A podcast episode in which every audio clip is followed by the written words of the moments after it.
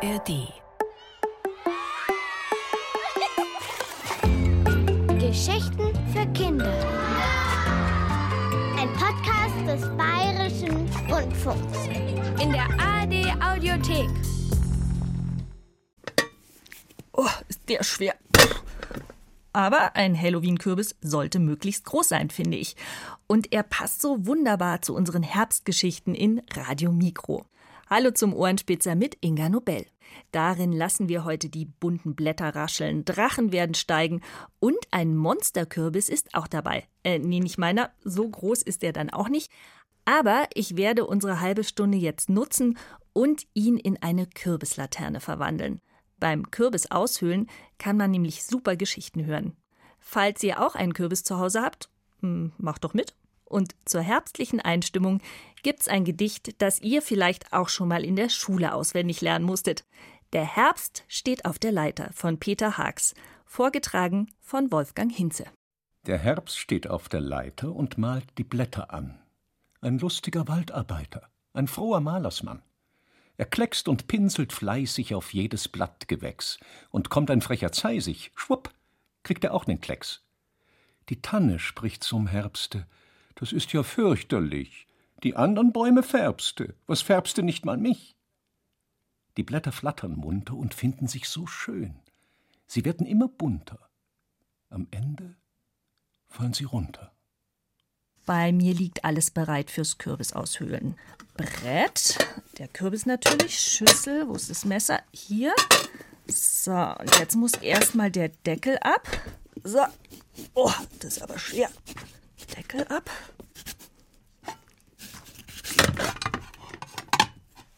So, ab ist er. Oh, und jetzt da rein. Oh, die sind aber so glitschig, diese Kerne.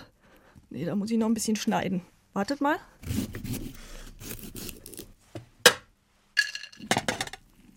Boah, die sind immer so glitschig. Das finde ich fast echt gruselig. Ugh. Naja, aber Grusel gehört ja auch zum Herbst. Wie Kastanien, heiße Schokolade und Drachen steigen lassen. Zumindest, wenn genug Wind weht. Einmal, das war im Herbst, und der Wind riss die Blätter von den Bäumen, wollten wir Drachen steigen lassen. Ich und meine Schwester Anna und Lukas und Max. Wir gingen über die große Straße auf den Hügel. Unter uns lag das Gymnasium und daneben die Flüchtlingsunterkunft mit dem Drahtzaun drumrum. Anna hielt unseren Drachen fest. Ich nahm die Drachenschnur, ging ein paar Schritte zurück, bis die Schnur sich spannte. Anna ließ den Drachen los und er stieg hoch und höher. Wenig später schlängelte sich auch Lukas Drachen in die Luft empor. Max und er standen ein paar Meter entfernt, damit sich die Schnüre nicht in die Quere kamen. Die beiden Drachen tanzten und malten Bögen und Kreise in den grauen Herbstwolkenhimmel. Ah, wunderschön. Jetzt will ich ihn mal halten, sagte meine Schwester. Gleich, sagte ich. Meine Finger waren zwar schon ganz kalt, aber ich wollte den Drachen noch nicht hergeben. Es machte so viel Spaß, ihn zu fliegen. Er fühlte sich an wie ein lebendiges Wesen. Anna griff nach der Schnurrolle. Nein, jetzt! Ich versuchte sie abzuschütteln. Vorsicht! rief Max. Aber es war schon passiert. Die beiden Drachen kamen sich zu nahe. Sie kreiselten umeinander herum, die Schnüre verwickelten sich und dann. Sie stürzen ab! schrie Lukas. Die Drachen fielen hinter den Zaun ins Flüchtlingscamp. Mist, sagte Max. Oh, Obermist, sagte ich. Du bist schuld, sagte meine Schwester zu mir. Nein, du. Oh, wie sollen wir die Drachen bloß wiederkriegen? fragte Lukas. Wir müssen da rein, sagte ich, obwohl mir gar nicht wohl dabei war. Die Flüchtlingsunterkunft. Was da wohl für Leute wohnten? Eine Schranke versperrte die Einfahrt, und in einem kleinen Häuschen saß eine Aufpasserin, die unterhielt sich aber gerade mit einem Mann. Ich gab den anderen ein Zeichen. Wir duckten uns und schlichen an dem Häuschen vorbei. Drinnen standen lauter Container, neben und übereinander. Container sind so kleine, schachtelartige Häuser aus Blech. Ich glaube, die Drachen sind dort drüben, flüsterte Lukas und zeigte zum hinteren Bereich des Geländes. In der Nähe standen Leute. Ein paar Frauen drehten sich zu uns um, und plötzlich löste sich ein Mädchen aus der Gruppe und kam auf uns zu. Sophie, rief sie. Hallo. Verdutzt blieb ich stehen. Es war Monavara. Sie kam aus Afghanistan und ging in meine Klasse. Was machst du denn hier? fragte ich. Wohnen, sagte sie. Oh. Und ihr? Da erzählten wir von unseren abgestürzten Drachen. Monavara und einige der Leute kamen mit uns, und wir fanden die Drachen. Bei Annas und meinem war ein Stab abgebrochen. Oh, das war's dann wohl, seufzte ich. Doch die Leute waren da anderer Meinung, und wirklich, kurze Zeit später war der Stab wieder repariert. Wir bedankten uns und wollten gehen. Da sagte Monavara, kann ich mitkommen? Klar. Ich muss aber noch was holen, sagte sie und deutete auf einen Container. Von drinnen. Ich wurde neugierig. Kann ich mit reinkommen? Monavara zögerte, aber nur kurz. Sie nickte, und wir stiegen über eine Metalltreppe ins obere Stockwerk. Monavara öffnete eine Tür, und ich sah in ein kleines Zimmer. Vor dem Fenster stapelten sich fünf Betten. Auf dem untersten Bett saßen Monavaras Schwestern und spielten auf dem Handy. Ist das dein Zimmer? fragte ich, und noch während ich fragte, wurde mir klar, wie dumm meine Frage war. Das war nicht Monavaras Zimmer, es war das Zimmer ihrer ganzen Familie. Doch Monavara nickte. Ja, ist mein Zimmer, sagte sie. Wo schläfst du? Monavara deutete auf das Bett ganz oben. Cool, sagte ich. Monavara holte etwas vom Schrank, der in die Ecke hinter die Tür gequetscht war. Es war ein bunter Drachen, der war aus Plastiktüten gebastelt, aber er sah gar nicht schrottig aus, sondern richtig toll. Wow, sagte ich, jetzt können wir zusammen Drachen steigen lassen. Monavaras Schwestern kamen auch mit raus. Sie hießen Mobina und Ferechte. Nun standen wir zu siebt auf dem Hügel. Anna und ich, Lukas und Max und Monavara, Mobina und Ferechte. Und im Wind tanzten jetzt nicht nur zwei, sondern drei Drachen. Cornelia Neudert hat sich die Geschichte von den bunten Drachen ausgedacht und Laura Mehr hat sie euch erzählt. Mein Kürbis macht Fortschritte. Der Berg Fruchtfleisch in der Schüssel hier reicht schon für mindestens neun Teller Kürbissuppe.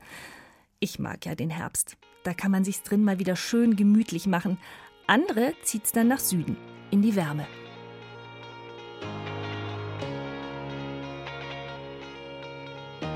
Sie sammeln sich auf Feldern, auf denen noch der Nebel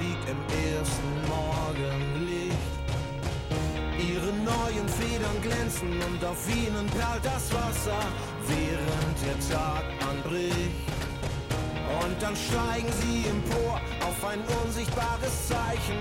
Flieg, Vogel, flieg, Vogel, flieg. Und wir schauen in den Himmel, denn bald ist es soweit in jedem Jahr an diesem Platz zur gleichen Zeit.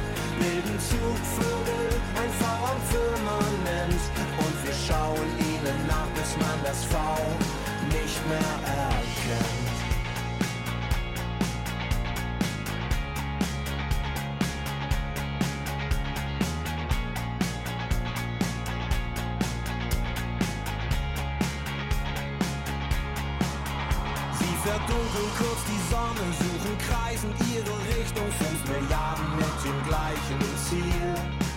Wir sind ein wenig wie die Vögel über Bergen und den Flüssen, fliegen nicht, weil wir können, sondern weil wir fliegen müssen. Und wir schauen in den Himmel, denn bald ist es soweit in jedem Jahr an diesem Platz zur gleichen Zeit. Bilden Zugvögel ein V am Firmament und wir schauen ihnen nach, bis man das V nicht mehr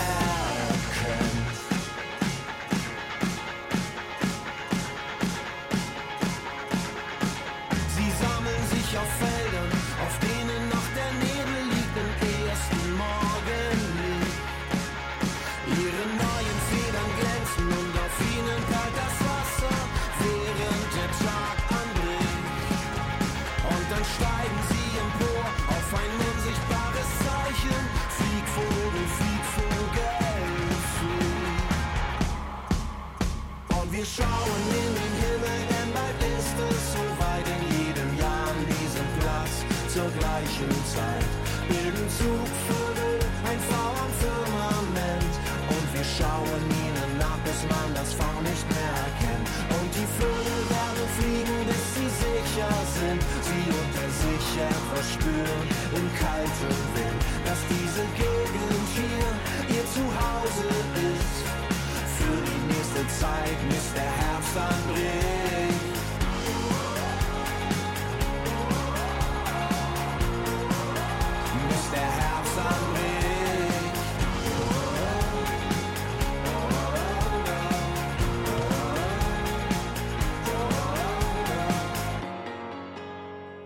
Zugvögel von Thies Ullmann. Genauso wie für die Zugvögel den Abflug nach Süden gibt's für euch im Herbst einen wichtigen Termin. Nee, ich meine jetzt nicht Halloween, ich spreche hiervon.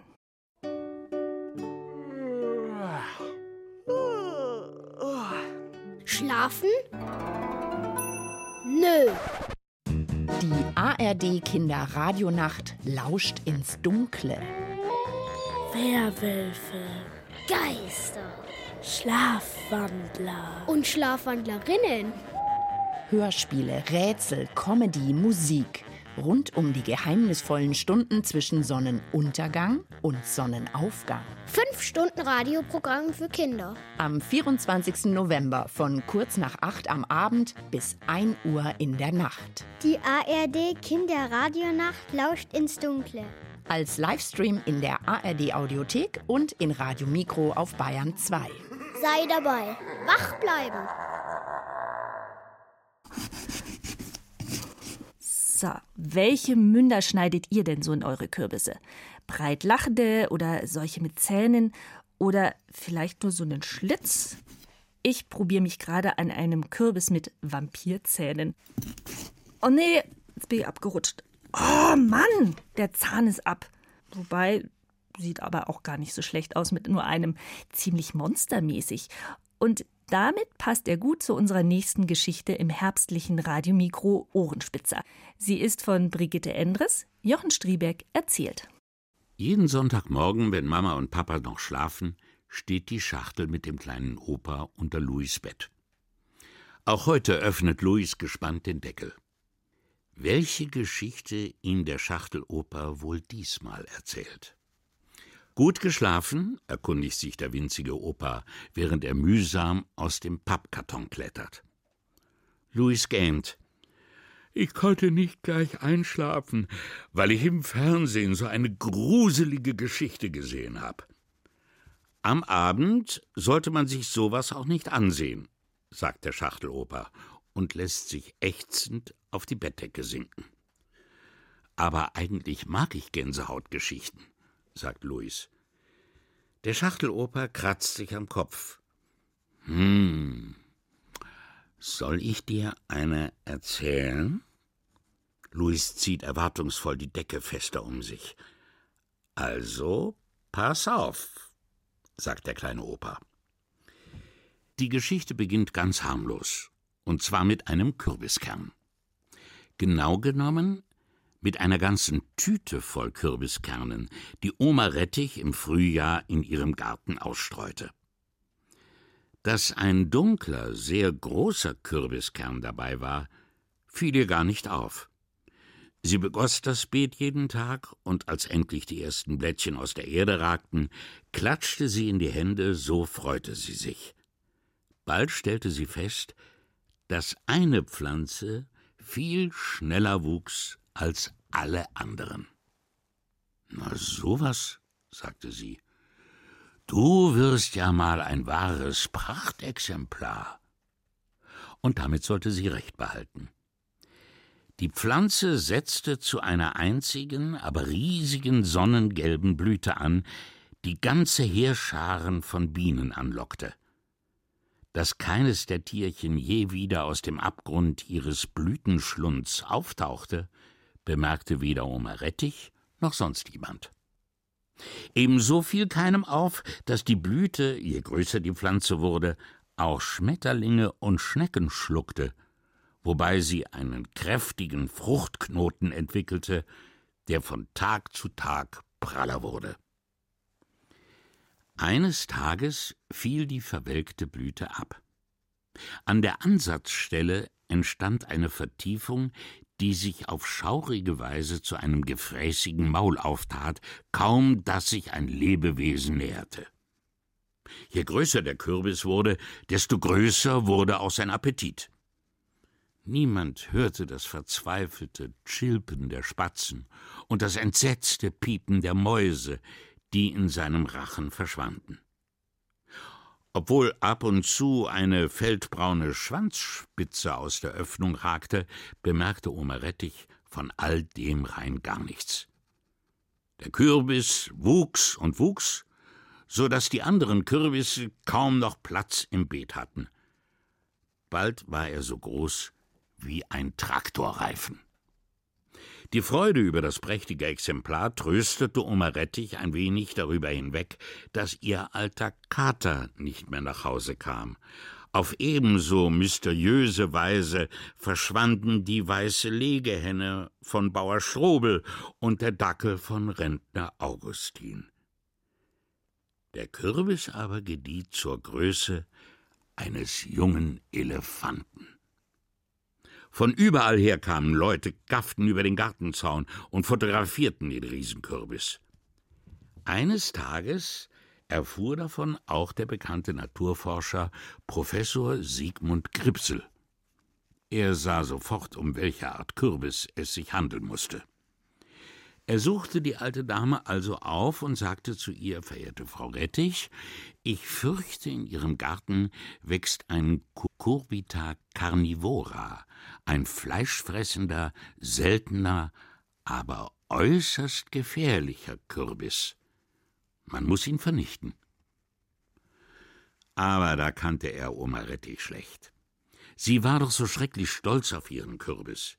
Ich beweise Ihnen, dass er ganz harmlos ist, sagte sie, holte die Leiter aus dem Schuppen und bestieg den Riesenkürbis.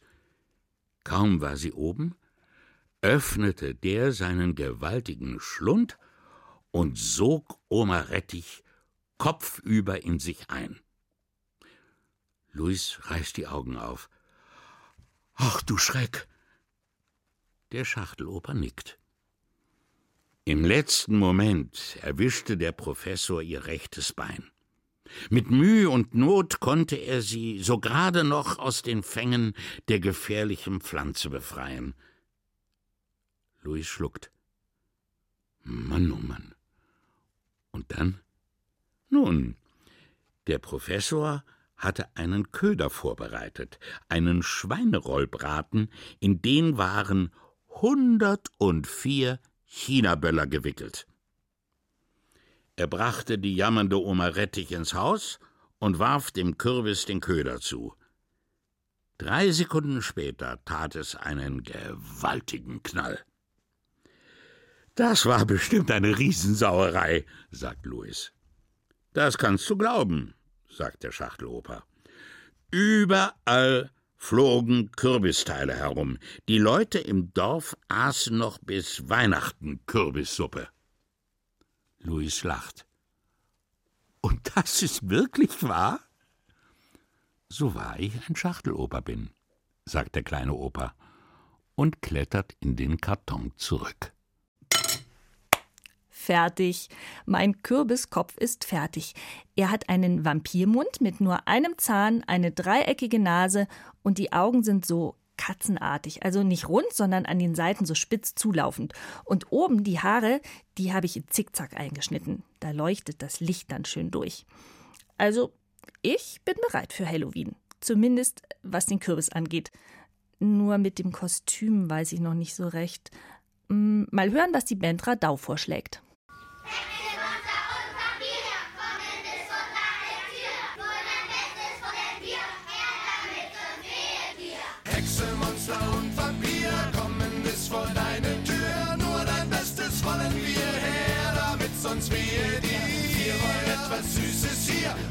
Erschrecken dich dafür. Gehen wir leer aus, schwören wir, gibt's an deiner Tür Geschmier.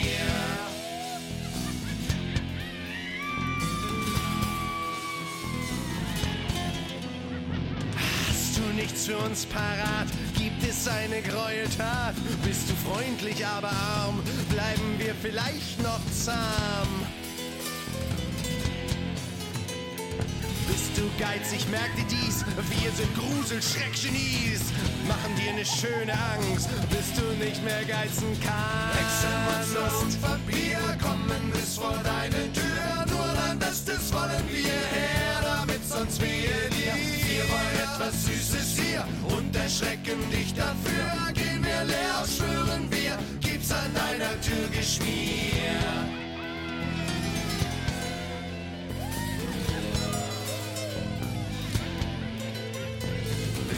Soll es sein und süß gehen wir leer aus, sind wir fies. Dich verfolgt das Schlossgespenst, bis du um dein Leben rennst.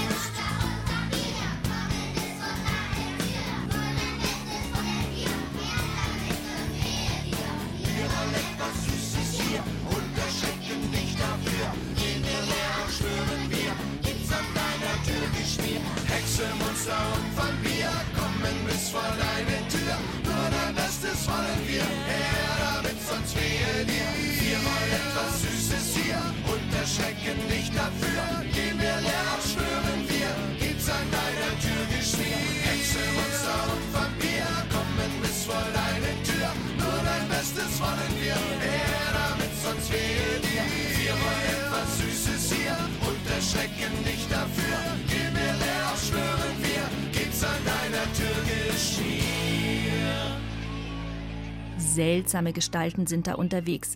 Dazu passt das etwas seltsame Gedicht von Anne Steinwart, vorgetragen von Samuel Weiß. Fauler Zauber. Ein Nilpferd, das so gern verreist, Trampeltier und Poltergeist, kommt zum großen Zaubermeister Hokuspokus. Tja, so heißt er. Zaubermeister ruft die Geister. Schrumpfe, schrumpfe, Scheibenkleister. Fauler Zauber, Mann oh Mann, guckt euch die Bescherung an. Nilpferd ist nun klein und zart, trägt ne Brille, Hut und Bart. So, jetzt leuchtet mein Kürbis auch noch schön mit einem Teelicht von innen. Ich wünsche euch ein paar schöne, gruselige Herbsttage. Ciao, sagt Inga Nobel. Du willst mehr? Dann hol dir den Podcast Pumuckel, der Hörspielklassiker. Mit Geschichten von Meister Eder und seinem Pumuckel. Den Pumuckel-Podcast gibt's in der ARD-Audiothek und überall, wo es Podcasts gibt.